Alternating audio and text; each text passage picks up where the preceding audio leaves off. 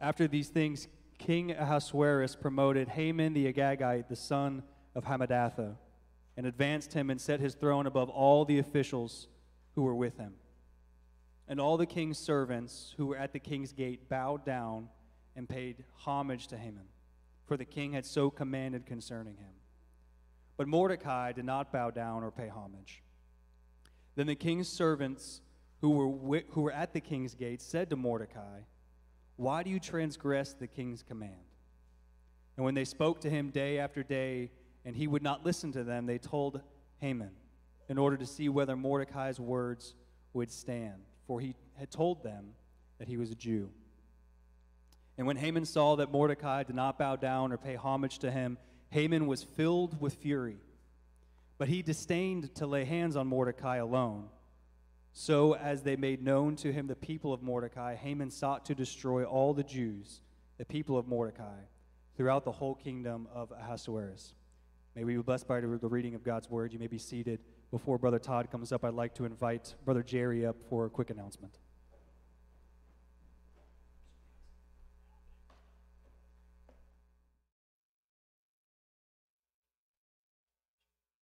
Morning. Get all my stuff right here. October is Pastor Appreciation Month. And we are so You're not supposed to do this right before someone preaches, just to let you know. We tried to figure out the best time. Um, those of you know, uh, we have an awesome pastor.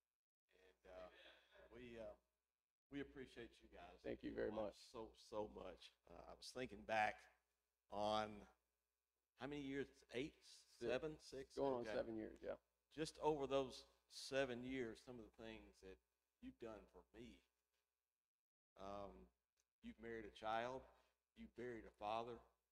Uh, you prayed by a wife, and uh, and I know he's done that for the rest of you as well. Uh, you know, a lot of times we just hear what he does standing right here, but we don't see what he does out there.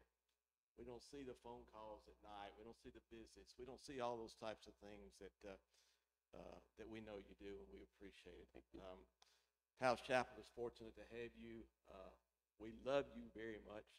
We love your family very much.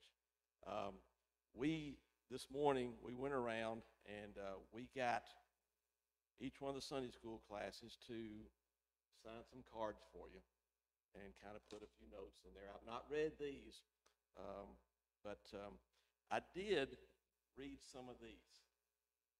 These came from Miss Jerry's class, and I didn't read them all, but I, I just was kind of reading through them. I want to read a couple of them to you. Uh, says, Dear Dad, thank you for being our, our pastor. You studied so hard, and it really pays off. I love you, uh, Tennyson. Um, let's see. Another child, okay? From Cedar, thank you. I know you and Uncle Jared is working hard. You guys are doing good, okay? Here's one here. Uh, thank you for being our pastor. Love is God. We love you. P.S. I thought your name was Toad. yeah. Uh.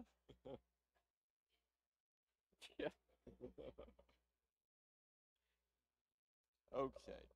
I'll let you read the rest of them. Oh, thank you. Um, these are from all of every from from the different ones.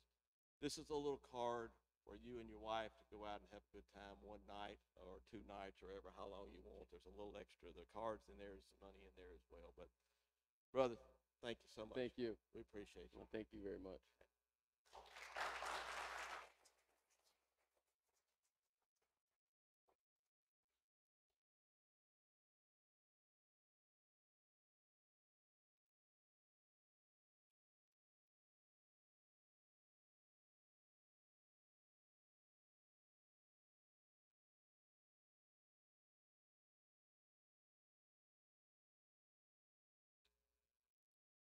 I don't do this job for recognition. I do this because I love God and I love people. And more importantly, I love Palace Chapel. I've said this many times from this pulpit. I know that God has done more in me being your pastor than he has done through me being your pastor. Uh, I'm so grateful to serve this body. And uh, it, it's an honor to, to be your pastor. I don't know how else to say it. And so um, I wish they would, would not have done that right before the sermon because now I got to get all my thoughts and emotions uh, back to God's word. Um, but these last six or so years um, have been some of the places that God has shaped me and molded me more than any other place in ministry. And uh, I've been doing ministry since I was 18 years old. I came to know Christ uh, my senior year of high school, and uh, once I came to know Christ, I just began to serve Him uh, in various ways in various churches all over the U.S. And I can honestly say um, this last six years has been uh, the most uh, fruitful in my own journey with the Lord than any other journey I've ever had. And so it is an honor to, to be your pastor and to get to do this. Um, I was thinking just a few days ago, I, I was driving here uh, from my other job and uh, thought, and um, I don't really want to serve anywhere else. Um, I want I would wonder what it would be like to serve for the next if I get to live this old, I hope I do, 40 years here at Palace Chapel. Uh, I was coming right off of uh, Allen Barrett Road onto Palace Chapel and had that thought, uh, then thought God for all the faces that I get to see every morning. So I'm grateful to be your pastor. And uh, again, I don't do this for appreciation, though I'm grateful for your appreciation. Let me pray for us, and then we will jump into God's word uh, together. Uh, as you know, we've been praying for a youth pastor these last several months. We were beginning to put a committee together to go and find uh, the, the man, the woman, the family that God would serve our children, our, our, our youth. So let's pray for them and then pray that God will open our hearts to what he has for us this morning here in the book of Esther. Pray with me, please.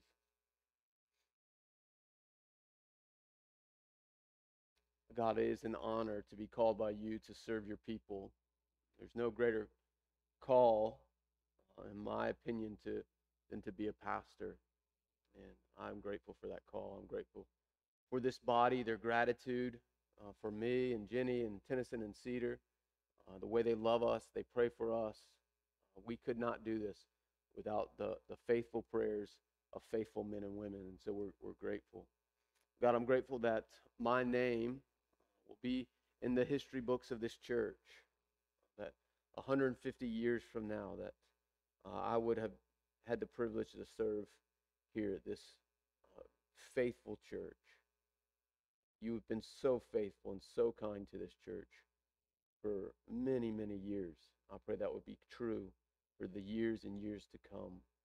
God, I, I pray that we would continue here at Palace Chapel to be the salt and light that you've called us to. I pray that, God, if anything would ever happen to this body, if we were called, uh, if you would to come and call us home, that this community would miss the people of Palace Chapel. Not, not a building, but the servants of God. We would serve this community faithfully. We'd serve this community boldly. We'd serve this community in our witness. That this community would know that we stand on the solid rock of Christ Jesus, our Lord and Savior. Now, God, I do come to you and I continue to plead and ask for your wisdom, your provision, your goodness, and your kindness as we begin to look for a youth pastor, someone that would serve you and serve uh, our students, God, that they would uh, have a love for you and a love for children, for youth. That that man or woman, or man and woman, would be faithful, that they would push these students to know you and to make you known. So we pray now for the committee that will be put together, that you'd lead them with wisdom and discernment as we begin to, to look for the, that person that you are preparing for us and uh, you are preparing them for us. And now, God, we come to this portion of our service that um, we ask through the Holy Spirit that you would illuminate our minds, our hearts, our ears to receive your word, which is inerrant, inspired, infallible. That you would use here in Esther chapter 3 in such a way that would lead us to become more like Christ. That you would lead us to a place of true sanctification through your word. Pray that your word will wash over us this morning. We pray this in the famous name of Jesus our Savior. And all of God's people said, Amen this morning. Turn with me to Esther chapter 3. We're making our way through Esther chapter 3. Uh, it's crazy that tonight is Halloween, tomorrow's November 1st, which means we have about four weeks to Advent, so we will not make it all the way through Esther. We'll pause for uh, four weeks uh, to celebrate Advent uh, at the end of November. Uh, we'll uh, get almost to the end, but we'll pause and come back in the in the new year, which is crazy to think we'll finish the book of Esther in the new year. Uh, blows my mind to think that way. But here we are in Esther chapter 3. Uh, remember where we left off Esther chapter 1, Esther chapter 2. Esther chapter 1 is this massive party that the king, Xerxes, has thrown. And it's a six month party, and at the end of that six months, he throws another party for all the people of Susa to come and have this massive party with him. Then he says to his wife, the queen, Hey, put your royal crown on and come before uh, these men, these drunken men. And she refuses. And in her refusal, it um, infuriates the king so much so that the king casts her out and divorces her, never to see her again. And then in Esther chapter 2, uh, the king uh, after some time, as you remember last week, he's been defeated by the Greeks. He returns home to his palace, to an empty palace, uh, and no queen, no one to comfort him, no one to be with him. And so he uh, gets some advice from some frat boys, that's what I call them at least, the, the young men of the, the city. And those young men said, Hey, you, you need another wife. That's their best solution. And so he decides that's a great solution and then goes throughout all the providence, 127 providences, brings in all the beautiful virgins to pick a queen. It's a gruesome story. It's really, uh, really modern day, or uh, what we would think of the Bachelor. Think of that idea that these young girls come before the, the king. The king gets to choose based on their beauty who would be the queen. That's where we leave off. And then in the very last part of it, Mordecai, the, the father, the stepfather, the adopted father of Esther, hears about this plot to kill the king. It's where we left off. So, chapter 1, chapter 2, the tension is building, the tension is rising.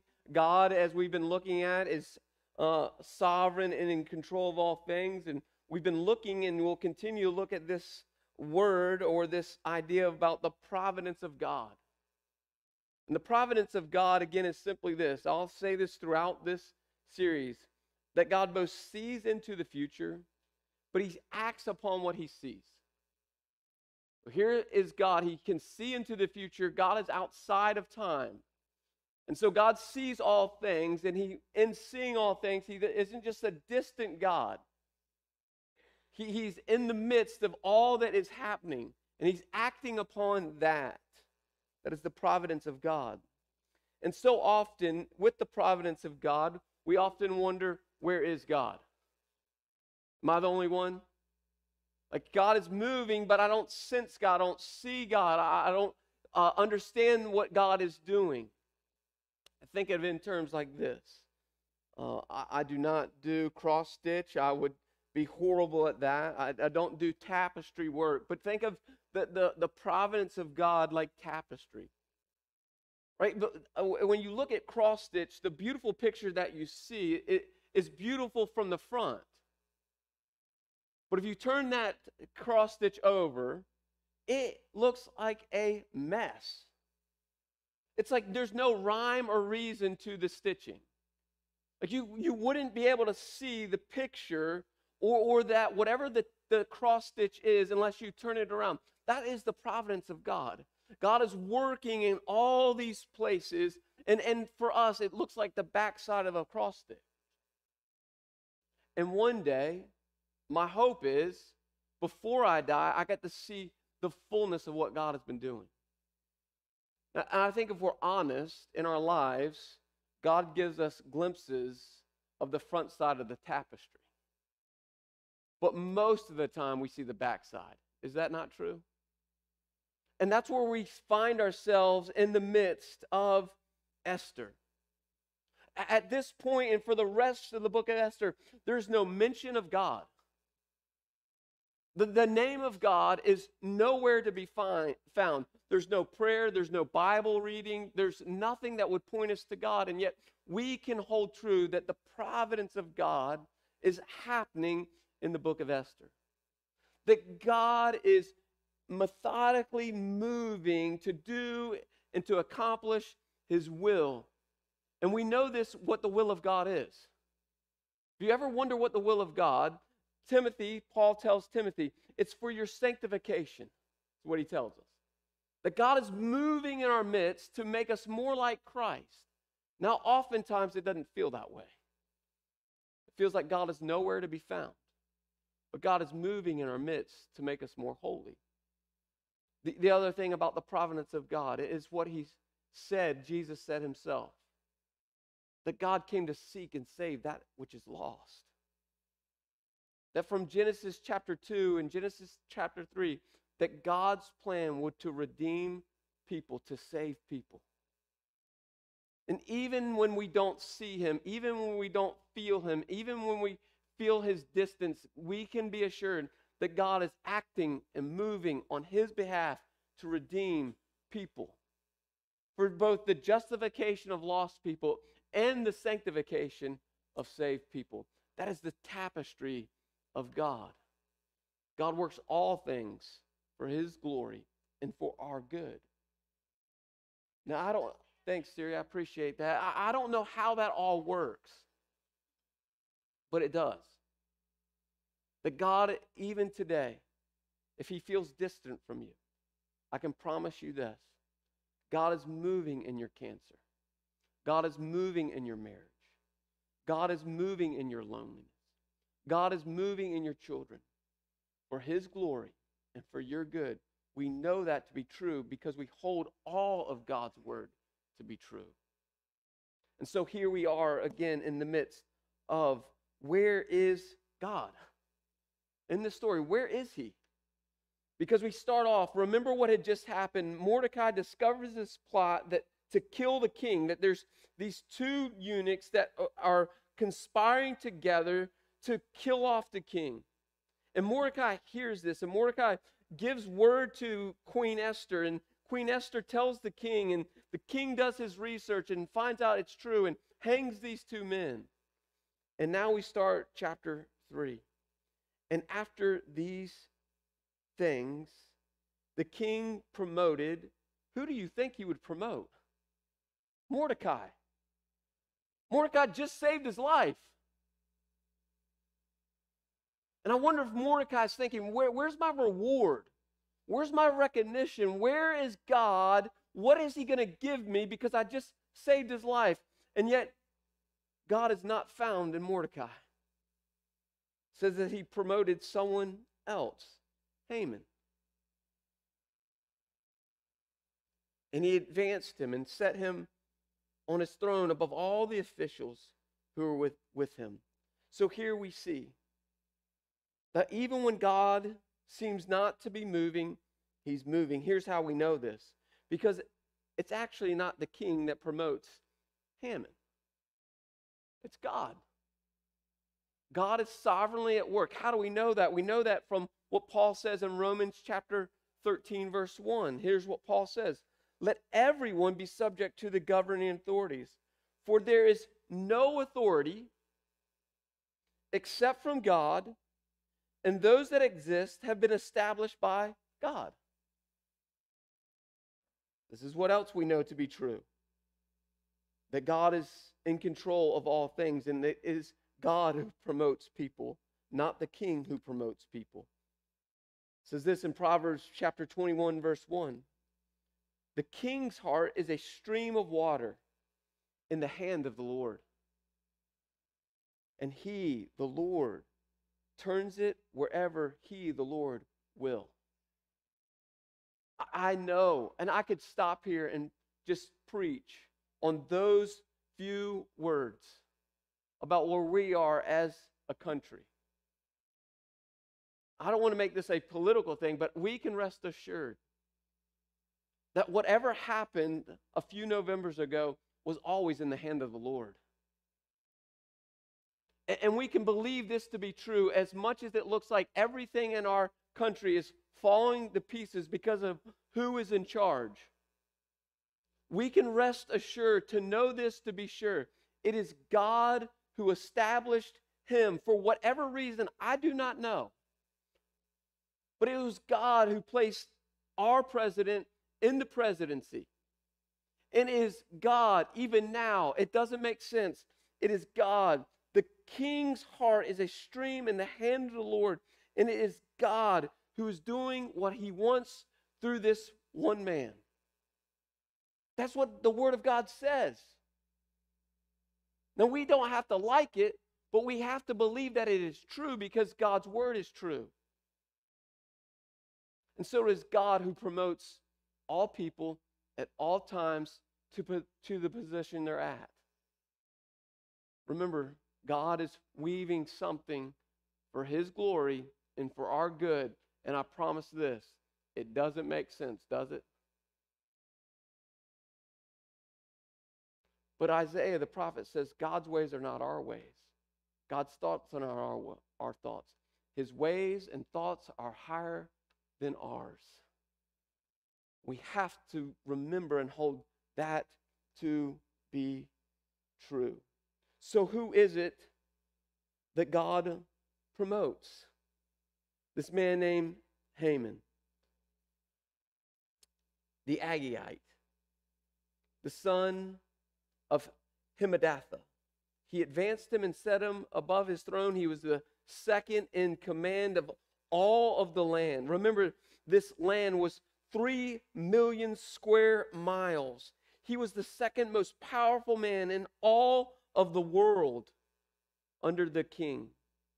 And it says this And all the king's servants who were at the king's gates bowed and paid homage to Haman, for the king had commanded concerning him. So there's this decree that has gone out that everyone in the, the, the, the providences and in the nation would bow to this one man. That is how powerful he is. What, what is he's saying is this that you, the, the, the people, the ordinary people, when you see this man, are to give him respect. And so everyone is to honor this man and show homage to this man. But it says this about Mordecai. But Mordecai did not bow down and pay homage to him. And then the king's servants who were at the king's gate said to Mordecai, Why do you transgress the king's commands? Verse 4 And when they had spoke to him day after day, he would not listen to them.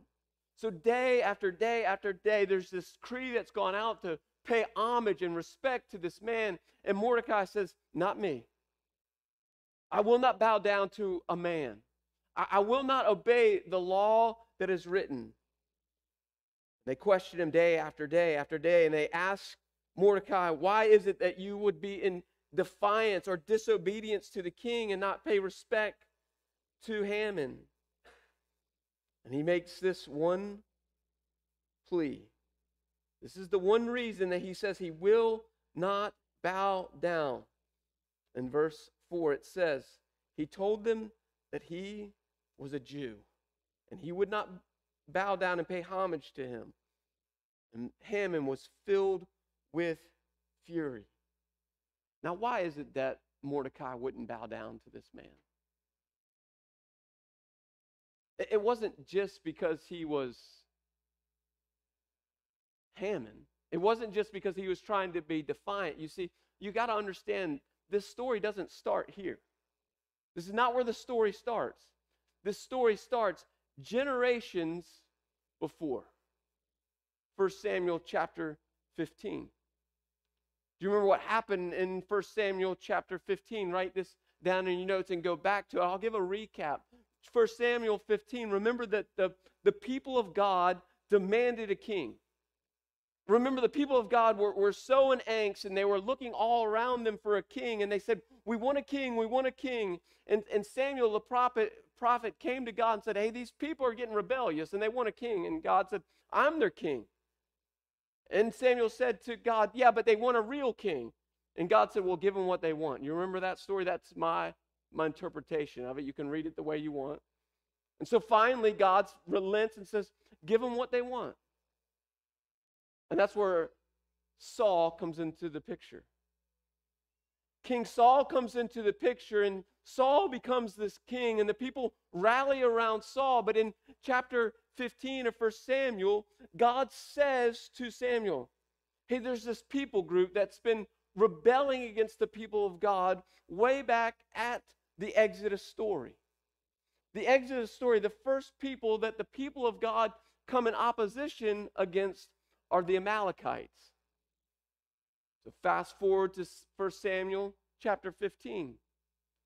God had seen these people, the Amalekites, coming against the people of God, and he says to Samuel, Hey, you got to go wipe out all the Amalekites. And Saul says, Okay. Goes into battle, begins to wipe out all the people, comes to the king, King Agag. Does that sound familiar? Look who this descendant is of. The king that God had told Samuel to kill. And Samuel had a different way. Samuel decided to be disobedient to God. And Samuel, or Saul, excuse me, Saul decided that what God's way was wasn't the best way, that Saul would have a better way. And so he spared the king for who knows how many days, months. He kills most of the people off, but then he pillages the people, takes all their stuff, and brings that as a sacrifice to God. And God says, I don't care about your sacrifices. I care about what? Your obedience, and you are disobedient to me. And from that moment on, it says that the hand of God was removed from Saul. And yet there's this people that God had told Saul to kill that lived. Because of his disobedience, not killing the, the Amalekites, fast forward to this moment. See, the, Haman is in this position because of the disobedience of Saul generations prior. If Saul had have just killed off all the people that God would have killed off, we wouldn't have Esther chapter 3.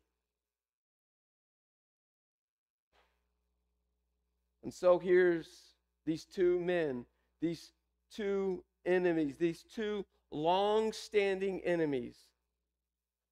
Mordecai, a Jew, remember that's what it says. And this man, Haman, an Amalekite, that should have been killed off.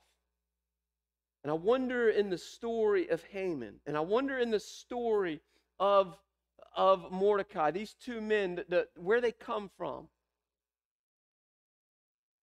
If in the story of Haman was story after story after story about how wicked those Jewish people were. You see, people aren't born into racism, people are taught racism. Let me say that again. People are not born into racism. People are taught racism. So here you have a racist man. Why? Because of the stories that were told about how wicked these Jews were.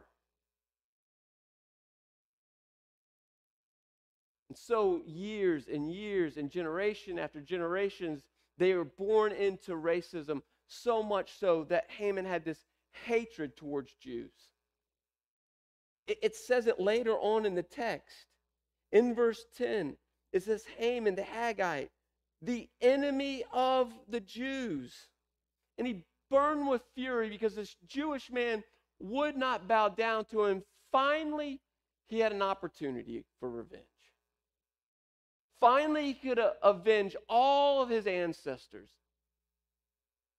You see, he could have just killed off Mordecai that day and be done with it. But his fury, his anger towards this Jewish people, it goes on to say this that he was so furious that he sought, in verse 6, he sought what? To destroy all the Jews, the people of Mordecai, throughout the whole kingdom. So his plot was this he would kill off all the Jews. Now that ought to sound familiar to us. Fast forward to 1930, 1940.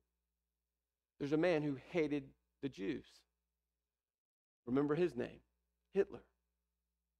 His desire was to do exactly what Haman did was to kill off all the Jews.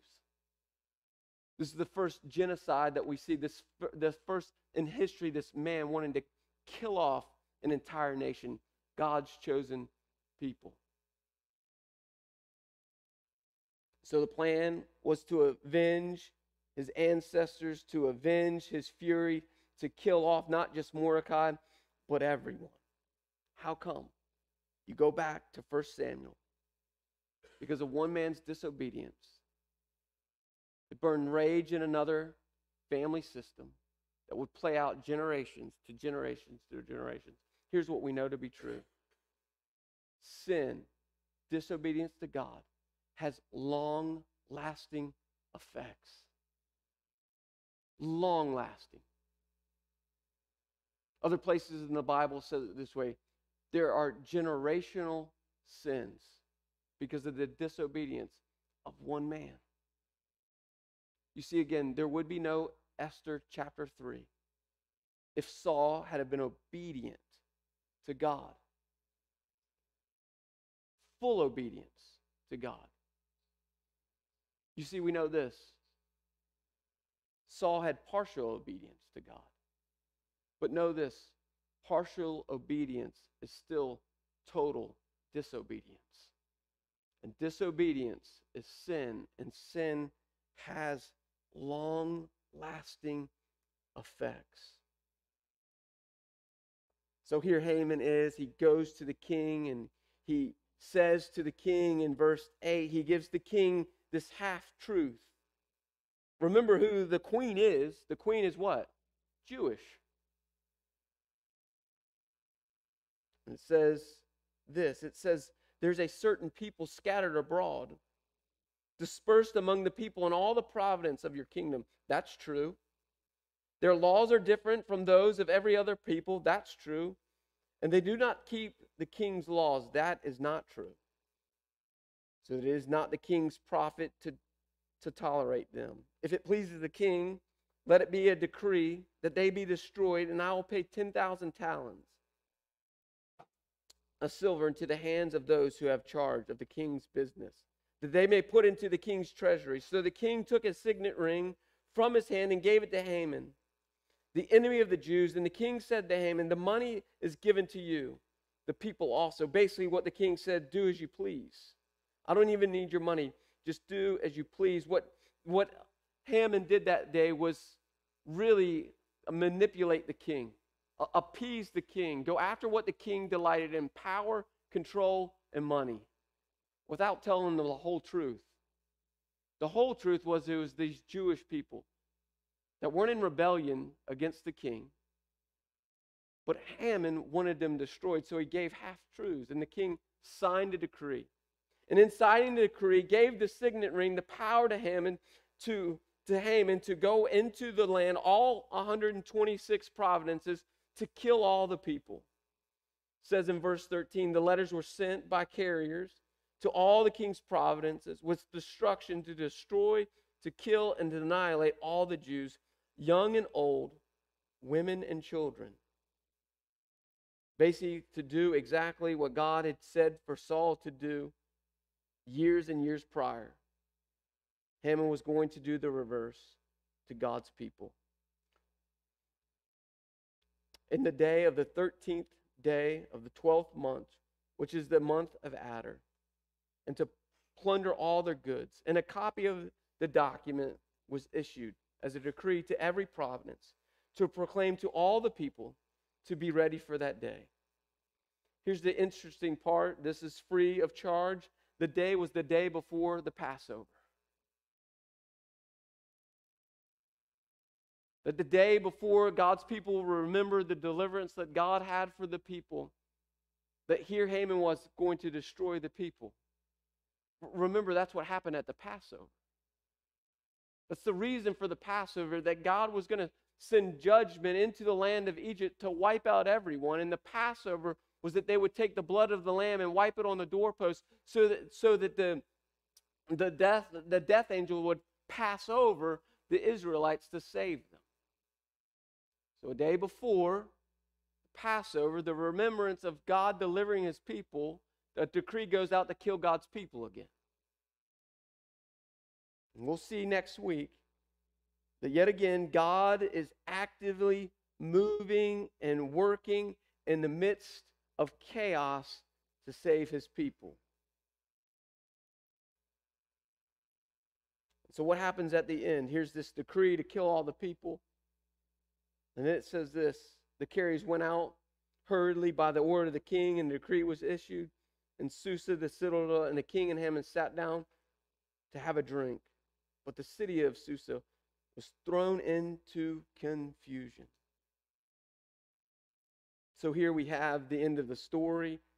The king and the second in command are having a drink as they are anticipating the annihilation of the Jewish people. They're throwing another party. Now, it's easy for us to sit back in judgment to these two men. But the way of application for us this morning is this. If we're honest, we are way more like these two men than we want to admit. We have prejudice in our heart. We are rebellious by nature.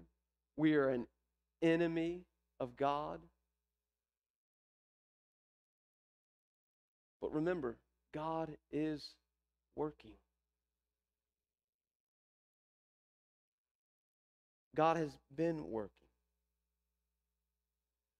And if it's true that we are more like Haman and more like the king, and in some ways more like Mordecai, who's refusing to bow down, the truth is for us, we're like Mordecai, we refuse to bow down to the king.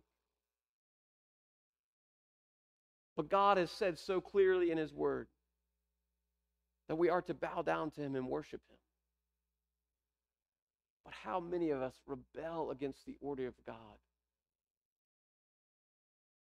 If truth be told, the consequences are the same as what would going to happen to Mordecai would happen to us annihilation. That is what God says. If we refuse to bow down to the king, we all deserve death. That's what Paul says in Romans. Thanks be to God for his compassion and his patience. He says that God's heart is that no one perish and that he will wait patiently to give every man, every woman, and every child an opportunity to receive the gospel of Jesus Christ. And so, my question to you, my question to me is this Will we be and act in obedience to God this morning? Unlike Saul, unlike the king, unlike Haman, will we act in obedience to God? And acting in obedience to God is this. It's what he says, John says in his little letter, 1 John chapter 1. Will we be a people that will live a life of confession? Because this is what it says. If you live a life of confession, we have a God that freely forgives. But here's what's true about all of us in the room we've all acted like Saul in disobedience. We've all acted like Haman in disobedience. We've all acted like the king in disobedience. Therefore, we must all act with confession this morning. Here's the other part. And Jenny and I were talking about this this week, yesterday. that sin does have long lasting effects. And my prayer is this that we would live lives of confession so too that there won't be long lasting effects. But it has to come through confession and repentance. And God is faithful, just to forgive all of our unrighteousness. Therefore, He takes the way of permanent consequence. And that, that's eternity without Him. So I come and submit this to you, even when God does not appear to be working. He has been working and He is working. We know that because He sent His Son, Jesus.